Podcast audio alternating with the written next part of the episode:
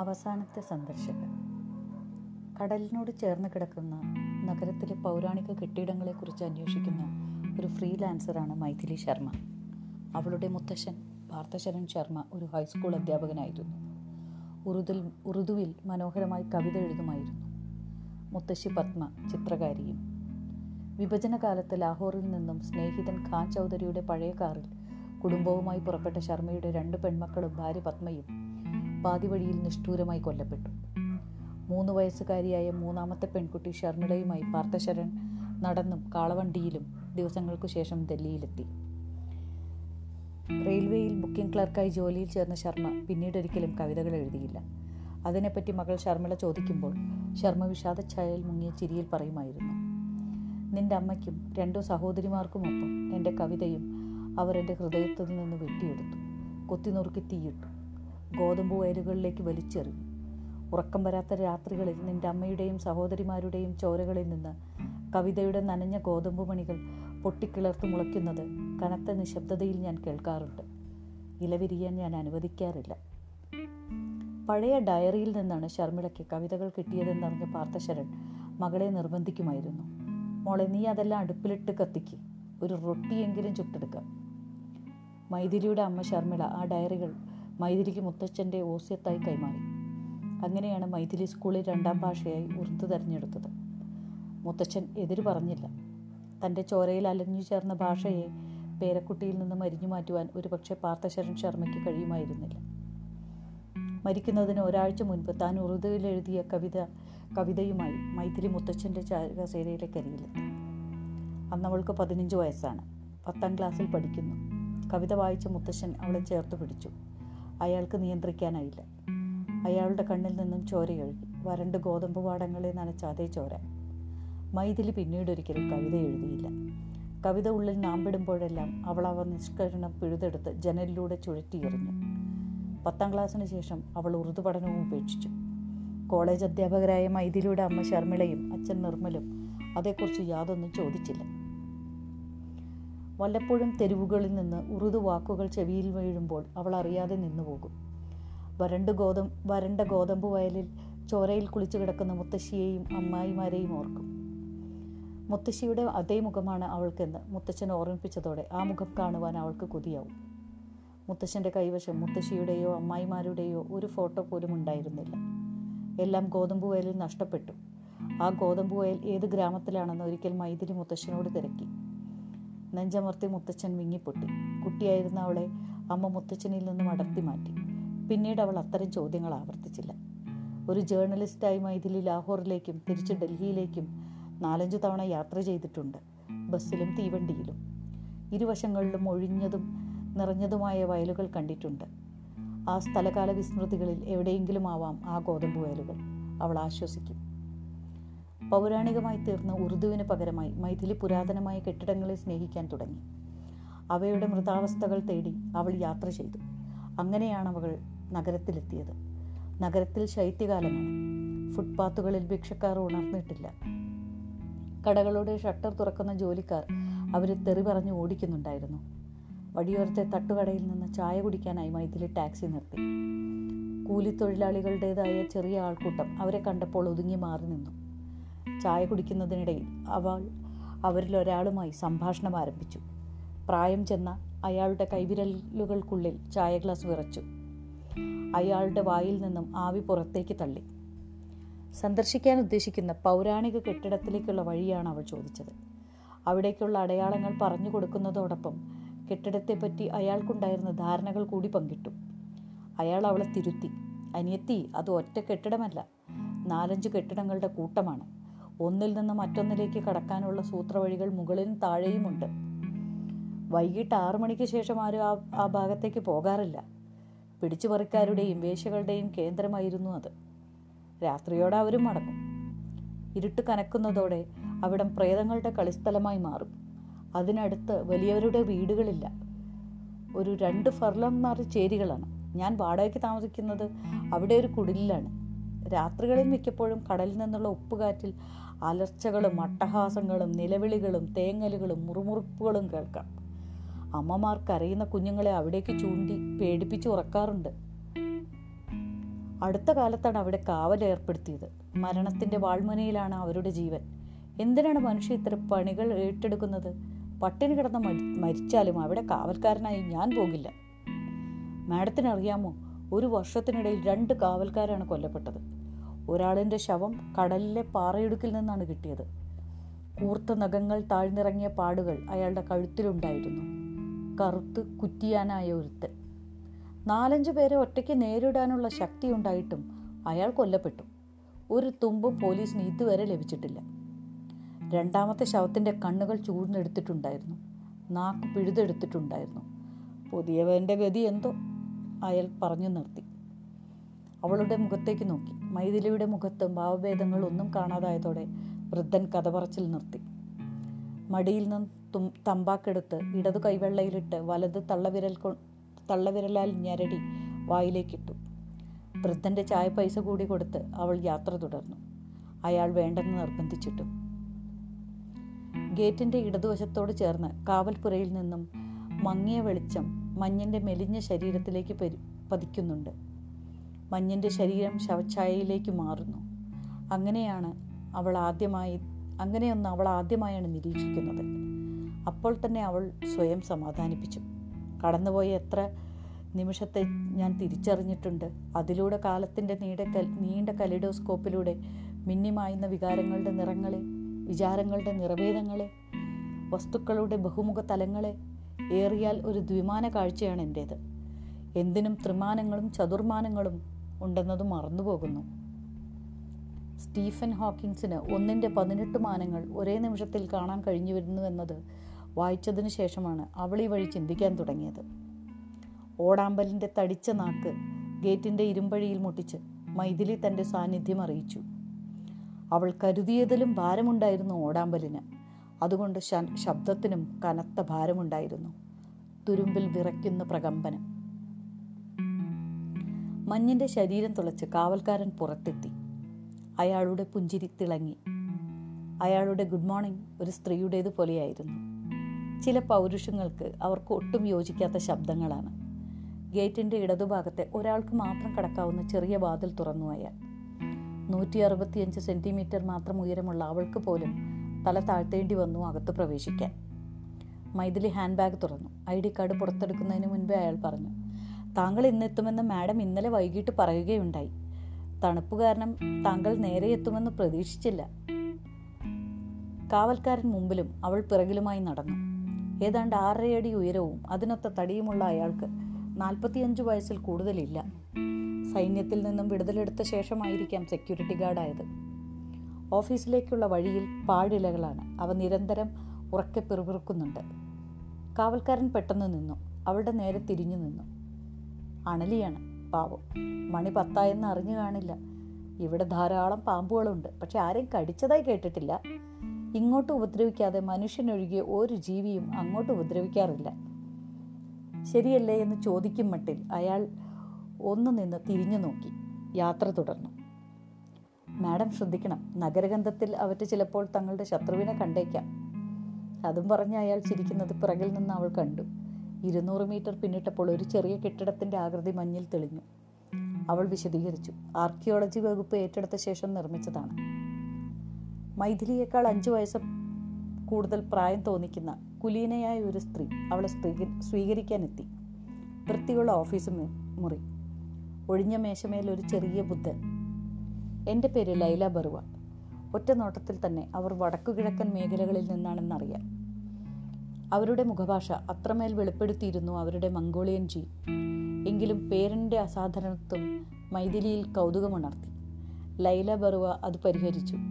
എഴുപത്തിയൊന്നിലെ വിമോചന യുദ്ധത്തിൽ ഞങ്ങളുടെ കുടുംബം ആസാമിലേക്ക് അഭയാർത്ഥികളായി പലായനം ചെയ്തതാണ് പാകിസ്ഥാനി പട്ടാളക്കാർ മുത്തശ്ശിയെയും മുത്തച്ഛനെയും എന്റെ അച്ഛനെയും അഞ്ചും ആറും വയസ്സുള്ള എന്റെ മൂത്ത രണ്ട് സഹോദരങ്ങളെയും കൊലപ്പെടുത്തി പത്മയിലെറിഞ്ഞു.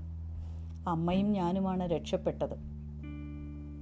ആദ്യമായി കാണുന്ന ഒരു സന്ദർശകയോട് ജീവിതം സംഗ്രഹിച്ചത് അനുചിതമായി പോയെന്ന് ലൈലയ്ക്ക് തോന്നി. അവർ നിശബ്ദയായി.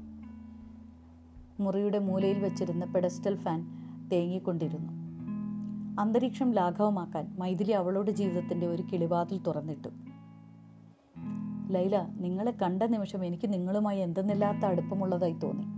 പൂർവജന്മ തുടർച്ച പോലെ. നാൽപ്പത്തിയേഴിലെ വിഭജനത്തിന്റെ അഭയാർത്ഥികളായിരുന്നു ഞങ്ങളുടെ കുടുംബവും. അന്ന് ഡൽഹിയിലേക്ക് രക്ഷപ്പെട്ട മുത്തച്ഛന്റെ പേരക്കുട്ടിയാണ് ഞാൻ. ലൈല ബറുവ വീണ്ടും സുസ്മേരയായി. ഒരു കണക്കിന് നോക്കിയാൽ ഭൂമിയിലെ മനുഷ്യരെല്ലാം കുടിയേറ്റക്കാരും അഭയാർത്ഥികളുമല്ലേ? പ്രകൃതിയുടെ മാറ്റങ്ങളിലൂടെയും മനുഷ്യന്റെ എണ്ണിയാലൊടുങ്ങാത്ത ക്രൂരതകളിലൂടെയും കടന്നുപോകുന്നവർ മൈഥിലി ശരിവച്ചു. പ്രകൃതിയെ വെറുതെ വിടുക ജീവന്റെ പരിണാമത്തിന് ലക്ഷ്യമേതുമില്ല. അങ്ങനെയല്ലല്ലോ ബോധമുള്ള മനുഷ്യൻ. എന്തിനു വേണ്ടിയാണ് മനുഷ്യരിങ്ങനെ പരസ്പരം വെട്ടിച്ചാവുന്നതെന്നും സ്വന്തം സഹോദരങ്ങളെ കാണാക്കടലുകളിലേക്ക് ആട്ടിയോടിക്കുന്നതെന്നും ഞാൻ ചിന്തിക്കാറുണ്ട്. ഒന്നും അവസാനിക്കുന്നില്ല. ലൈല തിരുത്തി ആരും ഒന്നും അവസാനിപ്പിക്കുന്നില്ല. കഴിഞ്ഞ വർഷം കേന്ദ്ര സർക്കാർ തയ്യാറാക്കിയ പൗരത്വ പട്ടികയിൽ എന്റെ ഭർത്താവ് താരുൺ ബെർവയും ഞാനും ഉൾപ്പെട്ടിട്ടുണ്ട്. പക്ഷേ എന്റെ അമ്മയും താരുണിന്റെ മാതാപിതാക്കളും പൗരന്മാരല്ല പട്ടിക പ്രകാരം കോടതി സഹായത്തിനെത്തിയില്ലെങ്കിൽ അവർ പോലീസ് പിടിയിലാകും. പിന്നെ ഏതെങ്കിലും തടങ്കൽ പാളയത്തിൽ. മൈഥിലി അവളെ സമാധാനിപ്പിച്ചു. ദൈവകൃപയാൽ അങ്ങനെയൊന്നും സംഭവിക്കാതിരിക്കട്ടെ. ലൈല നിരുത്സാഹിയായി. മനുഷ്യന്റെ ചെയ്തികൾക്ക് ദൈവം എന്തിനു ഉത്തരം പറയണം? വിഷയം മാറ്റാൻ എന്നോണം ലൈല സ്റ്റീൽ ഫ്ലാസ്കിൽ നിന്നും ചായ പകർന്ന് മൈഥിലിക്ക് നീട്ടി. ആസാമിലെ ഏറ്റവും മുന്തിയ തേയിലത്തോട്ടത്തിൽ നിന്നുള്ള ചായപ്പൊടി കൊണ്ട് കൂട്ടിയതാണ്. മൈഥിലി ചായ കുടിക്കുന്നതിനിടയിൽ പരസ്യവാചകം പോലെ ചായയ്ക്ക് നർമ്മണവും രുചിയുമുണ്ട്. ഭാഗ്യത്തിന് ചോരയുടെ ചവർപ്പില്ല. മൈഥിലി കസേരയിൽ നിന്നെണീറ്റ് ഓടിച്ചെന്ന് ലൈലയുടെ കഴുത്തിൽ കൈകോർത്തു നിമിഷങ്ങൾക്ക് ശേഷം അവർ വിഷയത്തിലെത്തി. ലൈല ബറുവ നിങ്ങൾക്ക് എത്ര ദിവസം ഇവിടെ ചെലവഴിക്കാനാവും? മൈഥിലി ഏറിയാൽ ഇന്ന് മുഴുവൻ? ലൈല ഇത്രയും ചെറിയൊരു സമയത്തിലൂടെ പ്രാർത്ഥനതയുടെ ഈ എടുപ്പുകൾക്കുള്ളിലൂടെ കടന്നു പോവുക ദുഷ്കരമാണ്. നമുക്കൊരു കാര്യം ചെയ്യാം. നിങ്ങളുടെ സമയത്തിലേക്ക് ഈ കെട്ടിടങ്ങളെ ഒതുക്കാം. ഒരു ഓട്ടപ്രദക്ഷിണം. ഞാൻ കൂടെ വരാം. എനിക്കറിയാവുന്നത് അപ്പപ്പോൾ നിങ്ങളുമായി പങ്കിടാമല്ലോ. അവർ അലമാര തുറന്ന് ഒരു ഫയൽ എടുത്തു. അതിൽ നിന്ന് എട്ടായി മടക്കിയ ലാമിനേറ്റ് ചെയ്ത ആറ് മാപ്പുകൾ പുറത്തെടുത്തു. മൈഥിലി ഈ പത്തേക്കർ സ്ഥലത്ത് പ്രധാനമായി നാല് മൂന്ന് നില കെട്ടിടങ്ങളാണ്. അപ്പപ്പോഴത്തെ ആവശ്യങ്ങൾക്കായി പണി കഴിപ്പിച്ച വേറെ ചെറിയ നിർമ്മിതികളുമുണ്ട്. എല്ലാം പരസ്പര ബന്ധിതമാണ് ഒരു ഹ്രസ്വ സന്ദർശനത്തിന് മാപ്പുകളുടെ ആവശ്യമില്ല. ലൈല താക്കോൽക്കൂട്ടവും ഇലക്ട്രിക് ടോർച്ചും കയ്യിലെടുത്തു നടന്നു. മൈഥിലി പിന്നിലും ലൈല തുടർന്നു. ആയിരത്തി എണ്ണൂറ്റി അമ്പത്തഞ്ചിലാണ് ഇതിന്റെ പണി തുടങ്ങിയത്. പണി പൂർത്തിയായ ശേഷം എനിക്ക് കണ്ടെത്താനായില്ല. പണി പൂർത്തിയായ വർഷം എനിക്ക് കണ്ടെത്താനായില്ല. പല തുറമുഖ പ്രദേശങ്ങളും പരിശോധിച്ച ശേഷമാണ് ഇവിടം തെരഞ്ഞെടുത്തതെന്ന് രേഖകളിലുണ്ട്. കടലിനോട് ചേർന്നാണെങ്കിലും കപ്പലുകൾക്ക് ഇവിടേക്ക് അടുക്കാൻ കഴിയില്ല. രണ്ട് നാഴികൾക്കപ്പുറം നങ്കൂരമിടുന്ന കപ്പലുകളിൽ നിന്ന് വഞ്ചിയും ബോട്ടും ഉപയോഗിച്ചാണ് സാധന സാമഗ്രികളും മനുഷ്യരെയും എത്തിക്കുക. കടൽ നിരപ്പിൽ നിന്നും നാനൂറ്റമ്പത് ഉയര അമ്പതടി ഉയരത്തിലാണ് ഈ പ്രദേശം.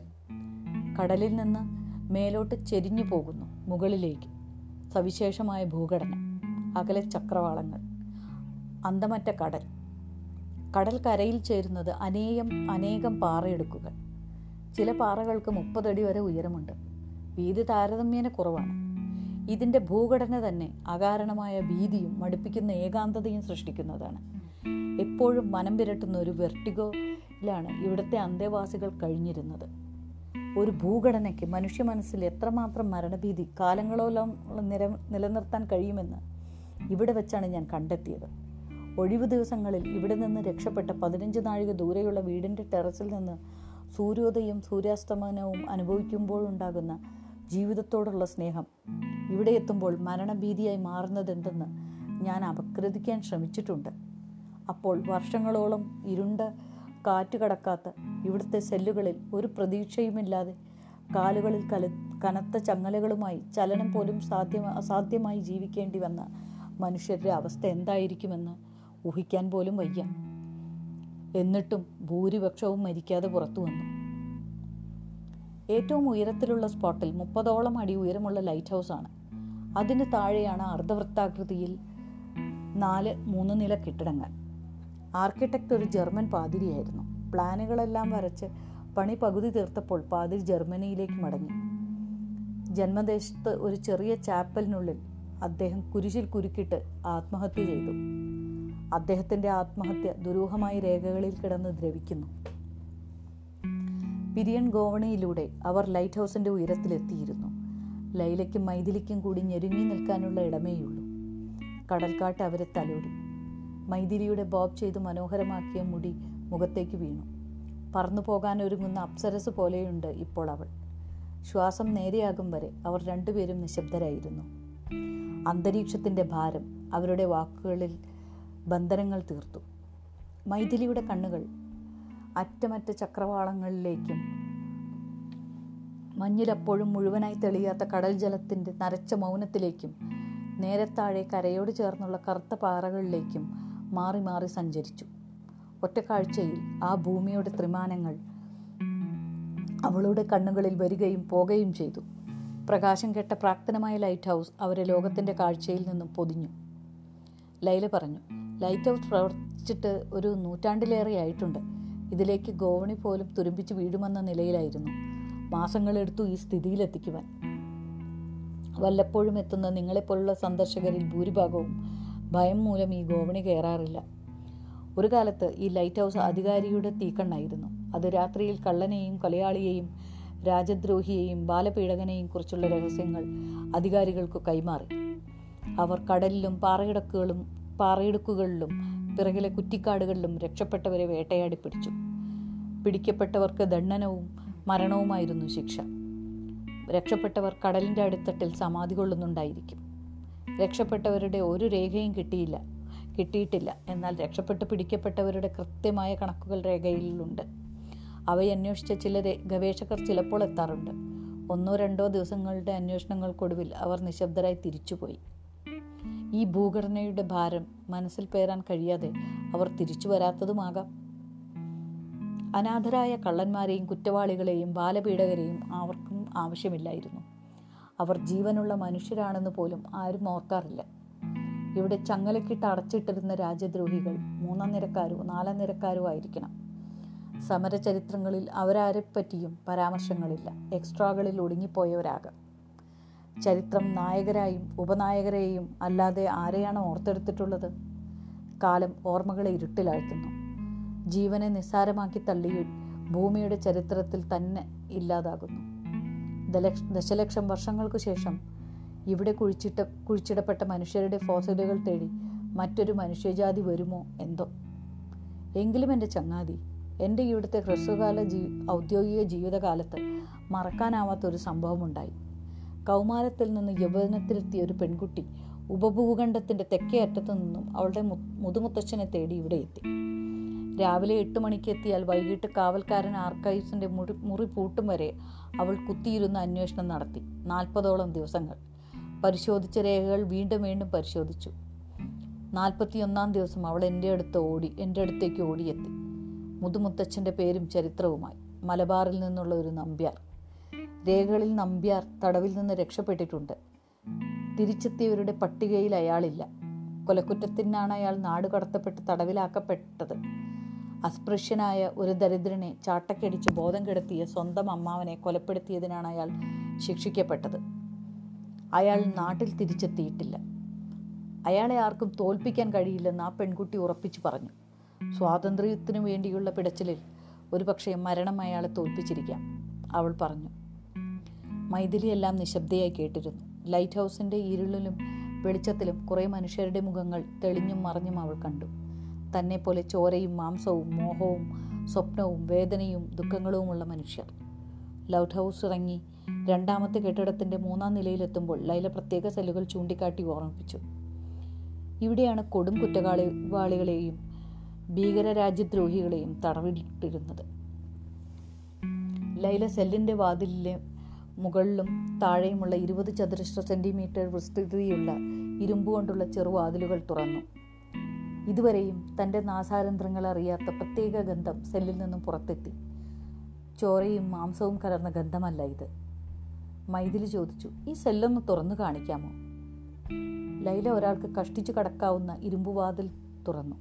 ടോർച്ച് വെളിച്ചത്തിൽ മൈഥിലിക്ക് മൈഥിലി ഒരാൾക്ക് കുനിഞ്ഞു നിൽക്കാനും താഴെ കഷ്ടിച്ച് നിവർന്നു നിൽക്കാനും മാത്രം കഴിയുന്ന അതിന്റെ ഇരുട്ടിൽ ഒരു മനുഷ്യനെ സങ്കല്പിച്ചു അയാൾക്ക് ആകെ കാണാവുന്ന ലോകം മുറിയുടെ പിന്നിലെ ചുമരിൽ വൃത്താകൃതിയിലുള്ള ഒരു ദ്വാരം മാത്രമാണ്. വായു കടക്കുന്നതും പുറത്തു പോകുന്നതും അതിലൂടെ തന്നെ. മുറിയോട് ചേർന്ന് ഒരടി ഉയരത്തിലാണ് കക്കൂസ് എന്ന പേരിലുള്ള ദ്വാരം. മൈഥിലി ആശങ്കപ്പെട്ടു. ഈ സെല്ലിൽ നിന്ന് ആരെങ്കിലും ജീവനോടെ പുറത്തു പോയിട്ടുണ്ടോ? ലൈലു വാടിയ ചിരി ചിരിച്ചു. മൈഥിലി നിങ്ങൾ മനുഷ്യന്റെ അതിജീവന വാഞ്ചയെ ലഘൂകരിച്ച് കാണരുത്. ഇതിൽ കിടന്ന് മരിച്ചവർ നാല് പേര് രേഖകളിലുള്ളൂ. അതും വാർദ്ധക്യം ബാധിച്ച്. അധികാരികൾ ഈ കേന്ദ്രം അടച്ചുപൂട്ടുമ്പോഴുള്ള കണക്കനുസരിച്ച് രോഗബാധിതർ പോലും അഞ്ചു പേരെ ഉണ്ടായിരുന്നുള്ളൂ. മനുഷ്യനെ അങ്ങനെ എഴുതി തള്ളാനാവില്ല. ഏത് നരകത്തീച്ചുളയിലും അയാൾ അതിജീവിക്കും. ജീവന്റെ അടിസ്ഥാന ജീവനായിരിക്കാം അതിജീ അതിജീവനം. സെല്ലിന്റെ അകത്ത് എലികൾ ആരെയും കൂസാതെ സ്വൈര്യമായി വിഹരിക്കുന്നുണ്ട്. പാറ്റകളും തേളുകളും പഴുതാരകളും ഉണ്ടാകാം. ഒരു വവ്വാൽ വല്ലാത്ത ശബ്ദത്തിൽ പുറത്തു കിടന്നു. അവർ ഇടനാഴിയിലെത്തി. ലൈല ടോർച്ച് ഓഫാക്കി. മനുഷ്യരുടെ സ്വപ്നങ്ങളും മോഹങ്ങളും സ്നേഹങ്ങളും അവിടെ ഒഴുകിപ്പരക്കുന്നതായി മൈഥിലിക്ക് തോന്നി. thank you